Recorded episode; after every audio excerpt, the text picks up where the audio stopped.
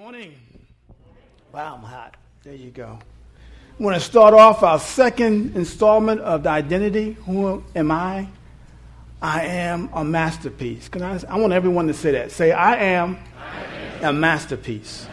I am a masterpiece. Now, I want you to say it with some soul. Okay. Say, I am, I am. a masterpiece. All right, so y'all got the head going now. You ready one more time? I am, I am. a masterpiece.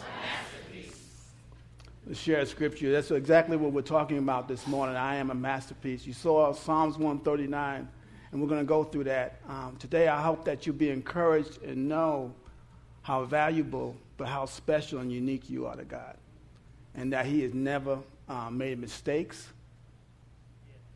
you're not a mistake. You're not nothing left over. And I hope this explain this, this today. You have a revelation how valuable you are, as Alan said about being that jewel that God is forming and shaping.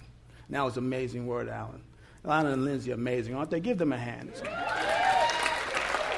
amazing destiny on them. He doesn't even know how much destiny is on them, both of them.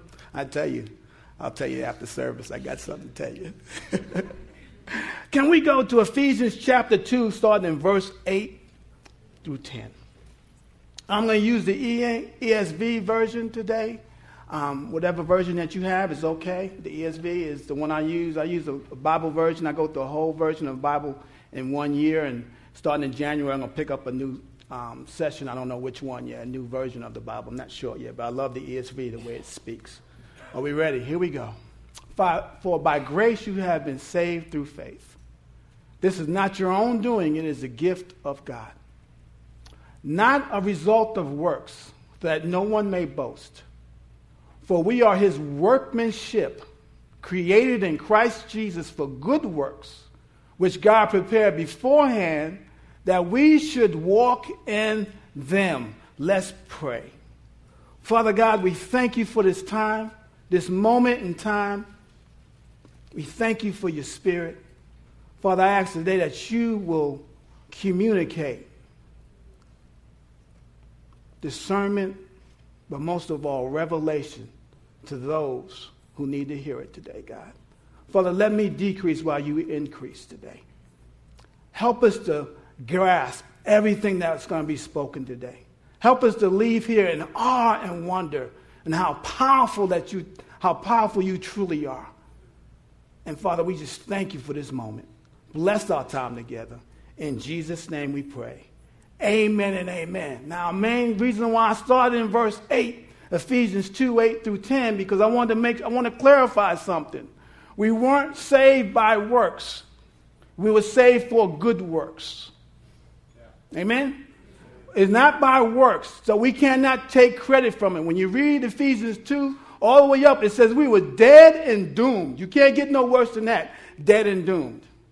But God, in His infinite mercy and love, raised us up and grabbed us through the, the sacrifice of Jesus Christ. So we've been saved for good works, to do good works which were prepared ahead of time. So I want to let you know when you hear that, don't fall into the works mentality. Now, if you don't know Jesus Christ, you don't know anything about good works. But if you know Jesus Christ, you know, we'll talk to you about good works. But if you don't know who Jesus Christ is, you have an opportunity at the end of the service to make him your Lord and Savior. Because you're missing out on so much that God has for each and every one of us. Each and every one of us has a plan that God has set way before. But the only way to find that out is to get with the Creator Himself. So He can show you what your destiny is in Him and make a difference here in the earth. I love this. So you get when I say all that, I'm setting it up. Salvation is not the end; it's only the beginning. We don't get into the mentality because I was born again. I just rest and wait to go to heaven. No, there's things for us to do, special things for each and every one of us to do. And I love this. Good works are not only good, but they are prepared beforehand. God has set some things in motion in each and every one of our lives. Each and every one. When I look at you, just a blueprint that God spread out way before your mom and dad even came together. Had a plan for you to do some great things, good things here on the earth to make a difference. Wow, what a responsibility, but what an amazing God that He could just do it. He's so powerful, He can do it from heaven, but He decided to use each and every one of us. You see, when you know that you have a destiny, you have a purpose, life becomes ordered. But when you don't know that, you just walk around experimenting. You live a life of experiment. I'll try this, I'll try that. And God holds all the answers. And that is an amazing story. The word workmanship means, and uh, if you have the NLT, it says masterpiece.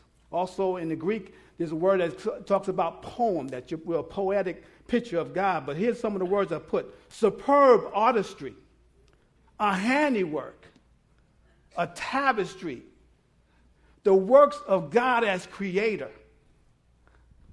And here's the amazing thing we are God's good work. See, in Genesis, when he finished creating all the things, he sat back on the seventh day and said, That's very good. You know when it became very good? When we entered the picture.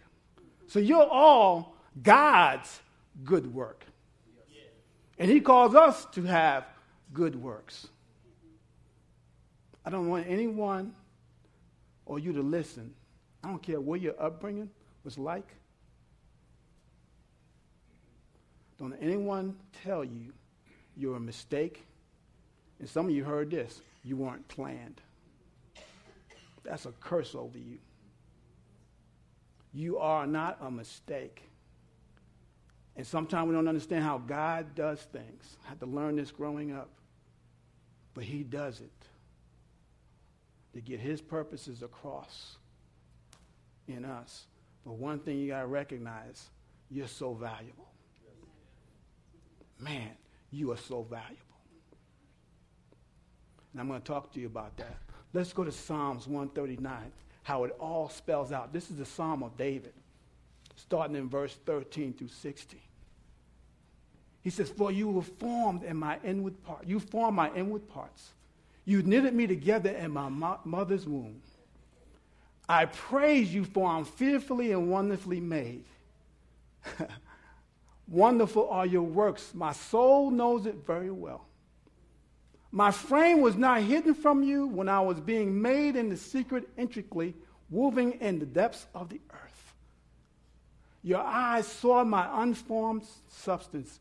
In your book were written, every one of them, the days that were formed for me, when as yet there was none of them. And this is David recognizing who God is and orchestrating everything in his life. I love the book, I love that uh, scripture 139, the whole passage, because it talks about I can't go anywhere without you knowing it. I can't say a word without you knowing it. I can't lay down without you knowing it and ordaining it. And then he goes into this powerful thing here, which is, oh, just amazing. He says, You're fearfully and wonderfully made, which means, when you look at it, it means distinct distinguished, set apart. You are set apart. And then also the last word, wonderful. You're distinct. Distinguished means very important. There's no one like you. You ever hear that? When God created you, he broke the mold. Well, check it out. That's a true statement. He broke the mold. There's no one like you. No one can do what you do. No one was recreated like you. We're all distinct. There's not two Richards running around. There may be some wannabes. Now, I'm talking about my swag. You know what I'm talking about? But there's only one Richard. There's only one of you. Only one of you. And this kills the abortion um, debate. It says this before our first breath, God had already formed our days. Before you even brave, God had your blueprint out. number so and so is going to be here. And he laid it out, laid out a blueprint of who he wants you to be. Man. In America, I go to California every one, we go to California every six months. It's amazing now. Every two blocks is a psychic trying to tell you what's going to happen next. And they get it all wrong. Because the one that truly is going to tell you what's going to happen next is our Heavenly Father who created us. Before our first breath, He already formed our days. You sitting here this morning, He already knew you were going to be here on this day at Grace Point Church, getting yelled at. But an African American man with an attitude, swagger. He knew it. He knew I was going to be my wife. He knew it. I knew it too. See? That's what the world calls that? Luck. In, in um, Christian, as believers, we call it destiny. Destiny.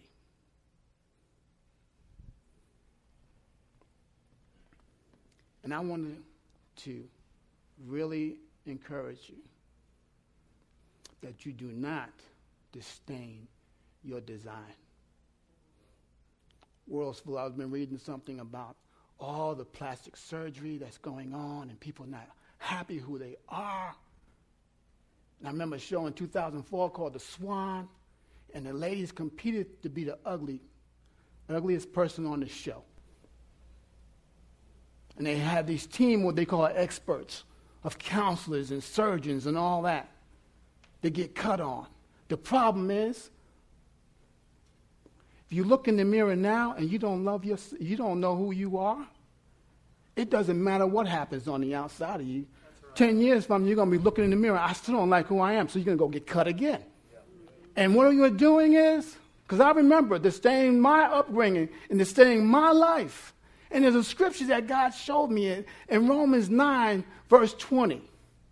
Because it says, He is the potter and we are the clay. And He is forming our lives the way He desires us to do it. Now, a lot of times we do not understand what He's doing.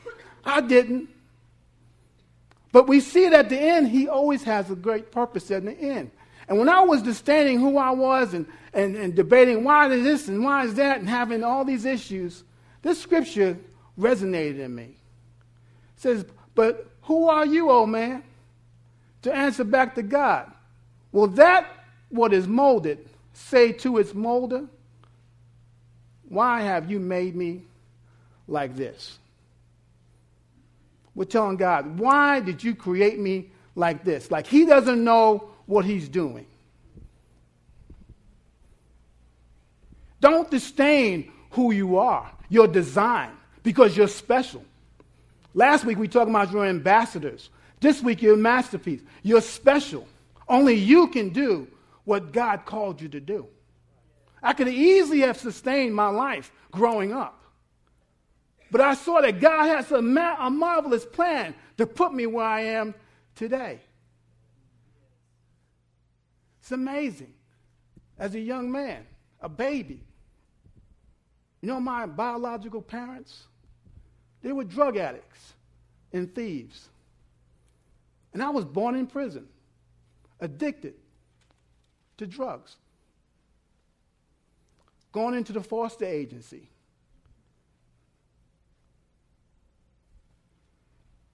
Put in the system. Went to my first home as a young man, as a baby.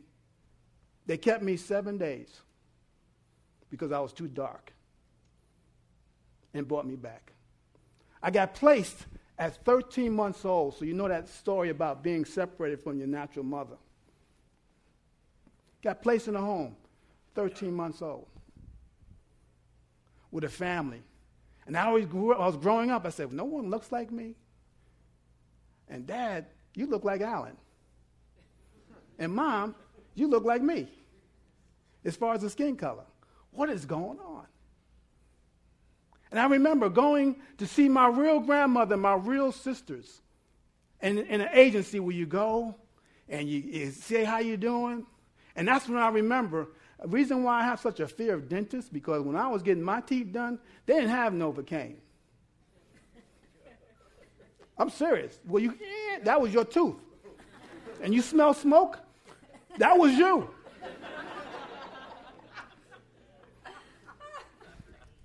they have, oh, sorry, you want another shot? There's no shot. They held you down. Yeah, oh, yeah. And I remember as a young child, I couldn't sit straight, straight, kept doing this. I was getting sugar tubes, um, um, cubes to get me off the heroin, and I couldn't hold my head up. And my mother used to take me in the, live, in the kitchen, take care of me. She's the only one that talked, spoke destiny into me. And she had cancer. And when they found out she had cancer, the agency wanted to take me and put me back in the system and she would not let them. I remember them hiding me when they came for visits. She would take me from one house. Where am I going? You're going to your sister's house. Okay. And take a couple, a bag too? Okay. I'm hiding. What's going on? You're a fugitive. so I'm gone, you know. I'm like, wow. And it never made sense to me. But I grew up in such a beautiful home seven sisters, four sisters, and one brother. I didn't know anything until I was 13 years old. They told me that. Because my biological mother passed away from respiratory infection.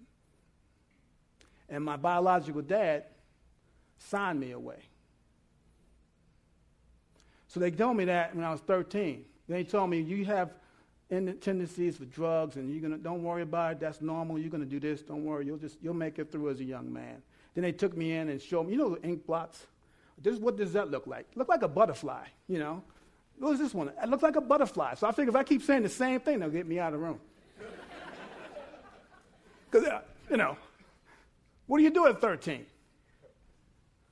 So I went to school. 14, 15, 14, I was, you know, taken away for a little while. They said I was going to summer camp with my bags packed. I said, they put me in jail. So I called my dad. It's the first time I ever saw my dad show up and say, He's mine. I said, Come on, dad. And then 15, I'm in high school. I ain't gonna tell you how old I am. A junior, 1974.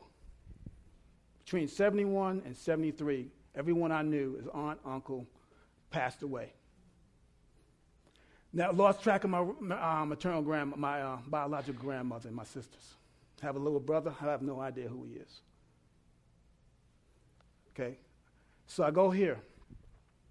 15. Mom, my mother, every time she, I knew she had cancer, she kept saying this. She kept saying, um, Boy, I said, she would say, I'm going to Bermuda. I'm going here. I said, Can I go with you? Can I go with you? Because I want to go. I'm the last, you know. No, son, you're going to travel the world. She's my first Sunday school teacher who told me about Jesus. You're going to travel. You're going to do more traveling than you ever know. It's okay, mom, but I sure like to go to Bermuda.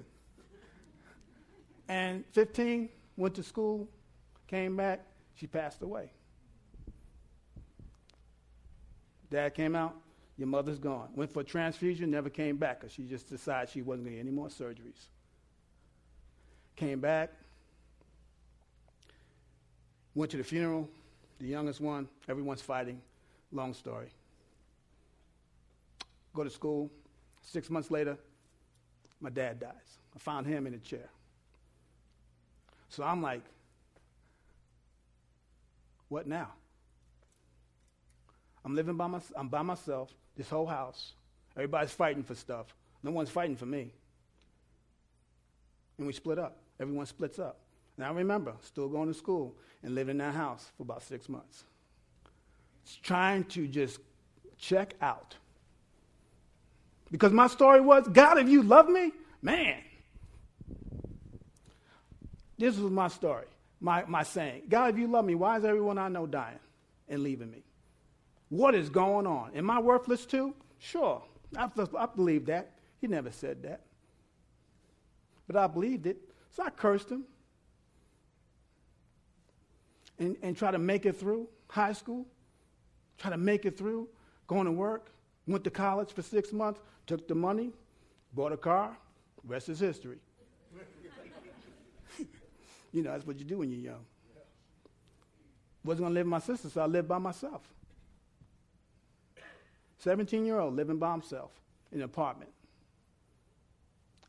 with no pur- didn't have felt he had any purpose, had nothing. In between all that, the road maps that I saw God take me was getting me prepared. Because when I read this, 139, guys, and everyone has a story. When you read Psalms 139, you can put yourself in that story. God saw me as being unformed, though I might have been in a prison cell, though it might have been drug addicted, He saw a masterpiece that He was preparing to do things today. As long as I didn't try to check myself out. And I tried. Boy, I was I tried. And you can see when you read 139, you can see the goalpost of destiny every step, step you take. Oh, that was a head-on collision. I shouldn't be here. Oh, a guy took a sawed-off shotgun and clicked it and, sh- and pulled the trigger on my head. It didn't go off. Now, I'm here for a reason. Went through busing as a young man. Went to a school where no one looked like me. Grew up in the world, no, you know, in all these neighborhoods. Why? Because God said, I'm going to make a reconciler. When you read 139, before I even breathe, He already knows what I'm going to do, be doing next week. And I recognize how good God was and where He was there. He was there when the death happened. He was there when I walked out. He was there when I met Him. He's always going to be there. And He's orchestrating and He's putting it together and He's forming something. He's forming a man. He's forming a champion. That's you guys. He's forming, you're in the middle of something right now. He's forming something because my next point is God uses everything in our lives to bring about his purpose. It's the story of Joseph. Joseph, the, the young man, 17 years old, had a dream. Next thing you know, his brother puts him in a pit. Dreamer, let's kill him. He gets sold. To who? His cousins, distant cousins. They didn't even know it. See how God's orchestrating some things? 13 years from going to Potiphar's house, from the pit to Potiphar's house to the palace. 13 years. He was 17 years old. And then you come to this last part of the, of the story. This is from Genesis 37 to Genesis 50. You need to read it because all of us are Josephs. As for you, you meant evil against me, but God meant it for good to bring about that many people should be kept alive as they are today. Listen to that. He said he's talking to his brothers. Yeah, you might have done something, but God used it for good. So many people can be touched. The reason why some of you are going through some things, so many people can be touched on the other side of it. My job is to tell you that you can make it. You don't check out. I didn't check out, so you can go ahead and do greater things. That's why he did it. Before Joseph had his brothers bow for him, he had to learn how to bow before God. And your downtime is your prep time. And when he sets you on the course, he is preparing every single thing, the good and the bad. And he taught me one thing in the story of Joseph. He taught me about the power of forgiveness. Because I had to forgive everybody who either did wrong, I had to even forgive God. I was offended with God because of my life. I don't want to hear no one say, I just can't do it. Here's the key you don't want to do it. Because if you don't do it, you'll miss the plan and destiny for your lives. Each and every one of you have a plan, a destiny in your life, but you have to receive it and walk it out. A lot of us been playing with it. I go to church. I go. To, that's great to go to church. Do you plug into the church? Do you serve God? Do you grow in God? Do you grow with people? Because you know where you find your destiny? You find it in God's people, in God's house with God's people. When you find your people, you find your destiny. But you can't just plug in because you're missing so much. So much that God wants to do. And you're plugged into a place here, guys. Grace Point Church has a destiny on his life you have never, you can imagine. Look around. Just read the other day. A multi ethnic church is still foreign today in the 21st century. We're rare air here. We're rare. Because know why? Because we're unique. Because we're all unique individually, and then when we come together, we're unique corporately.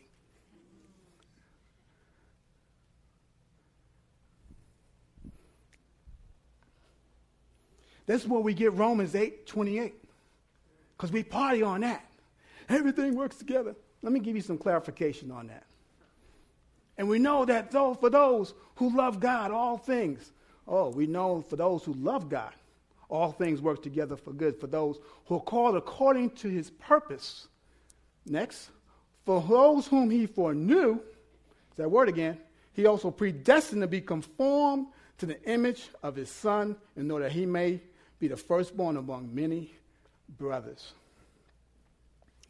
The word that you see good in there, we think it means comfort. It actually means conformity. And can I be real with you? Conformity hurts. Conformity, we don't understand. But when he's putting things together, we're being conformed in the image of his son. I, make, I always say this. I see people who have been here for a long time. Like I'm, I'm picking on Alan and Lindsay today. Okay, it's Alan Lindsay pick on day. They look more like Jesus today than they did seven years ago. Because they're doing Jesus' work on the campus. Do you, do you feel me here?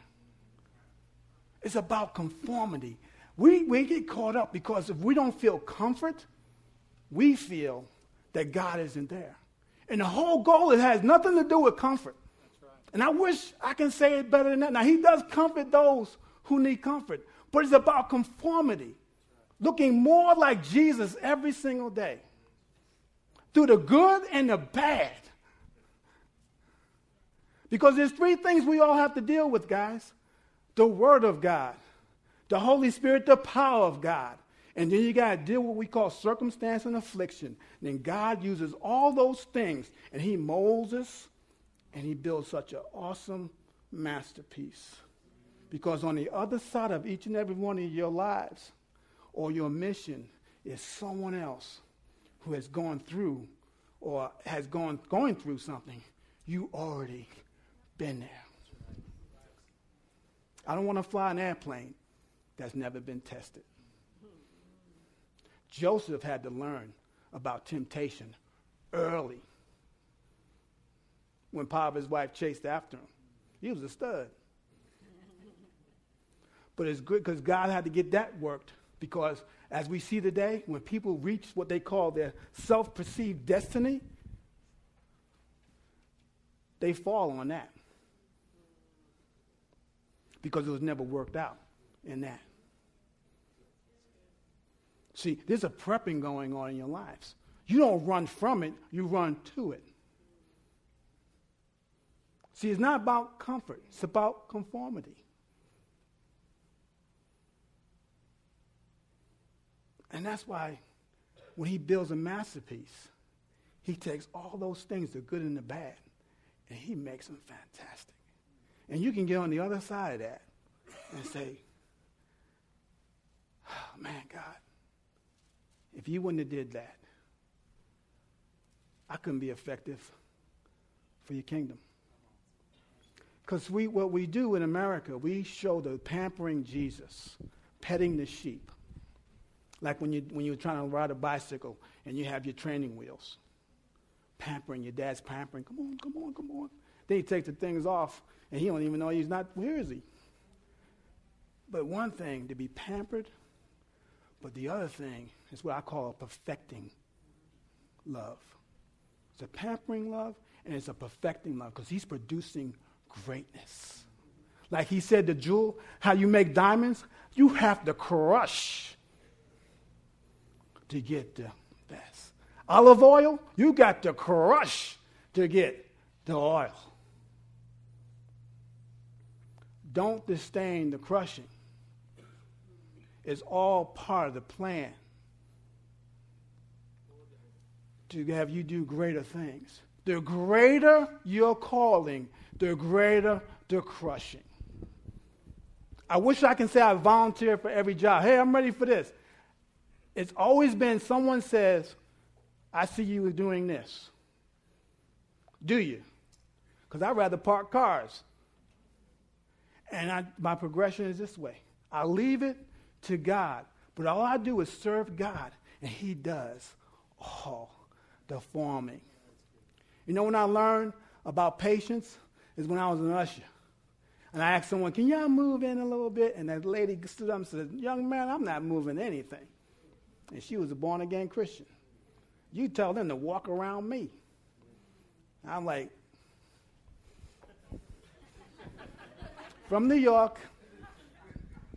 Said, Pastor, that lady is crazy.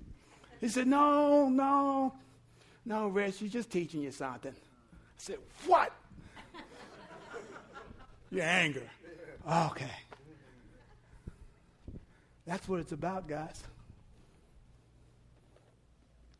Key thing with Joseph in his story, and this is each and every one of you just don't recognize it because we get so caught up on the circumstances, we missed everything it said about Joseph. The Lord was with him, and everything he did was successful because everyone saw that the Lord was with them. See, Crystal, the Lord see, everyone sees the Lord is with you. And that's why you're successful. Guys, you got to recognize the Lord is with you. And people will be successful. People are successful because we're there. And they recognize that. See, the Lord is with you through the storms. Don't ever lose track of looking for trying to get out of circumstance. Just fellowship with the Lord since He's with you. And one of the last scriptures I wanted to share with you, because I'm telling you, we can run all over the place to do things and look for someone to help us.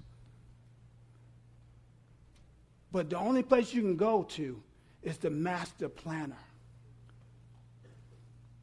And here's my challenge the only way to know his plan is to know him. So when we read 29:11, we can try to read it disconnected from God and say, oh, it's a plan, it's a party. No, you want to enter in that plan, he's going to work some things out. Some of you, you know, you're looking for jobs.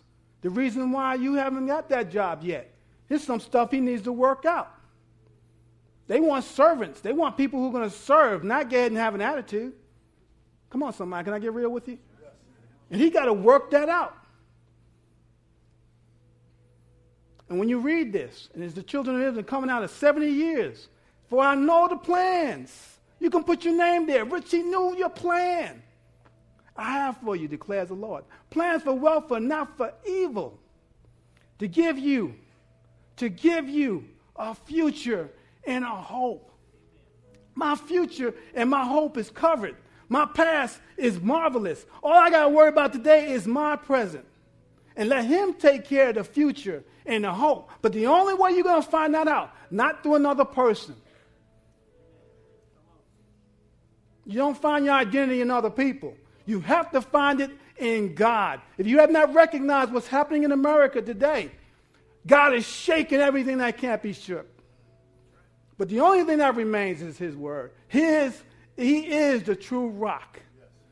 Everything you thought was there is become paper. If you're pursuing a career, pursue God and let him give you that career. Don't pursue the career minus God. Because he's going to tell you the way to go, which seems like it's always like you're losing. But let me tell you something, you're winning. I love Rocky movie. He says, What's Rocky doing? And he'll stand up. He's winning. Don't look like he's winning. And then Rocky turned around, and I don't care who it was. At the end of the movie, he knocked that guy's out. And, and you feel like you're in a Rocky movie, like you're always getting hit. But let me tell you, it's by design to strengthen you, to develop you, to make you strong. We have to bust the bubble of Abilene's mentality. This is just how it always is. And we're not called to accept how things are, we're called to make things how they're supposed to be. That's what he does to us.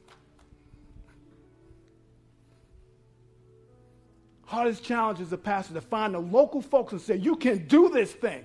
Forget the heritage of your family. It formed you to get you ready for something greater. Our children are looking for us to do something greater because they all are born with a destiny. If we don't know who we are, they're not going to know who they are. Come on, somebody.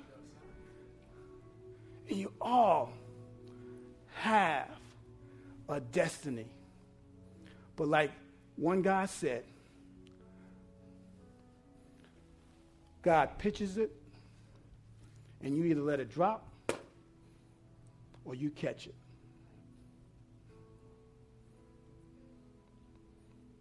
The problem is not the pitching. The problem is catching it. It's easy to catch because it'll help you catch it. If I didn't do that at age 30, I wouldn't be. I'd just be a statistic. Just another guy who's caught up in his environment. An African American drug addicted kid who grew up in the rough streets, never in rough street in New York, that didn't make it. Oh, so, so, so. That's not the end of anybody's story. The end of his story is I'm walking with Jesus Christ, with some marvelous people, people of masterpiece to do some great things here, here in Abilene, in this nation, in the world. That's the end of the story. Because that which falls, he will pick you up if you pick him up. Every head bowed, every eye.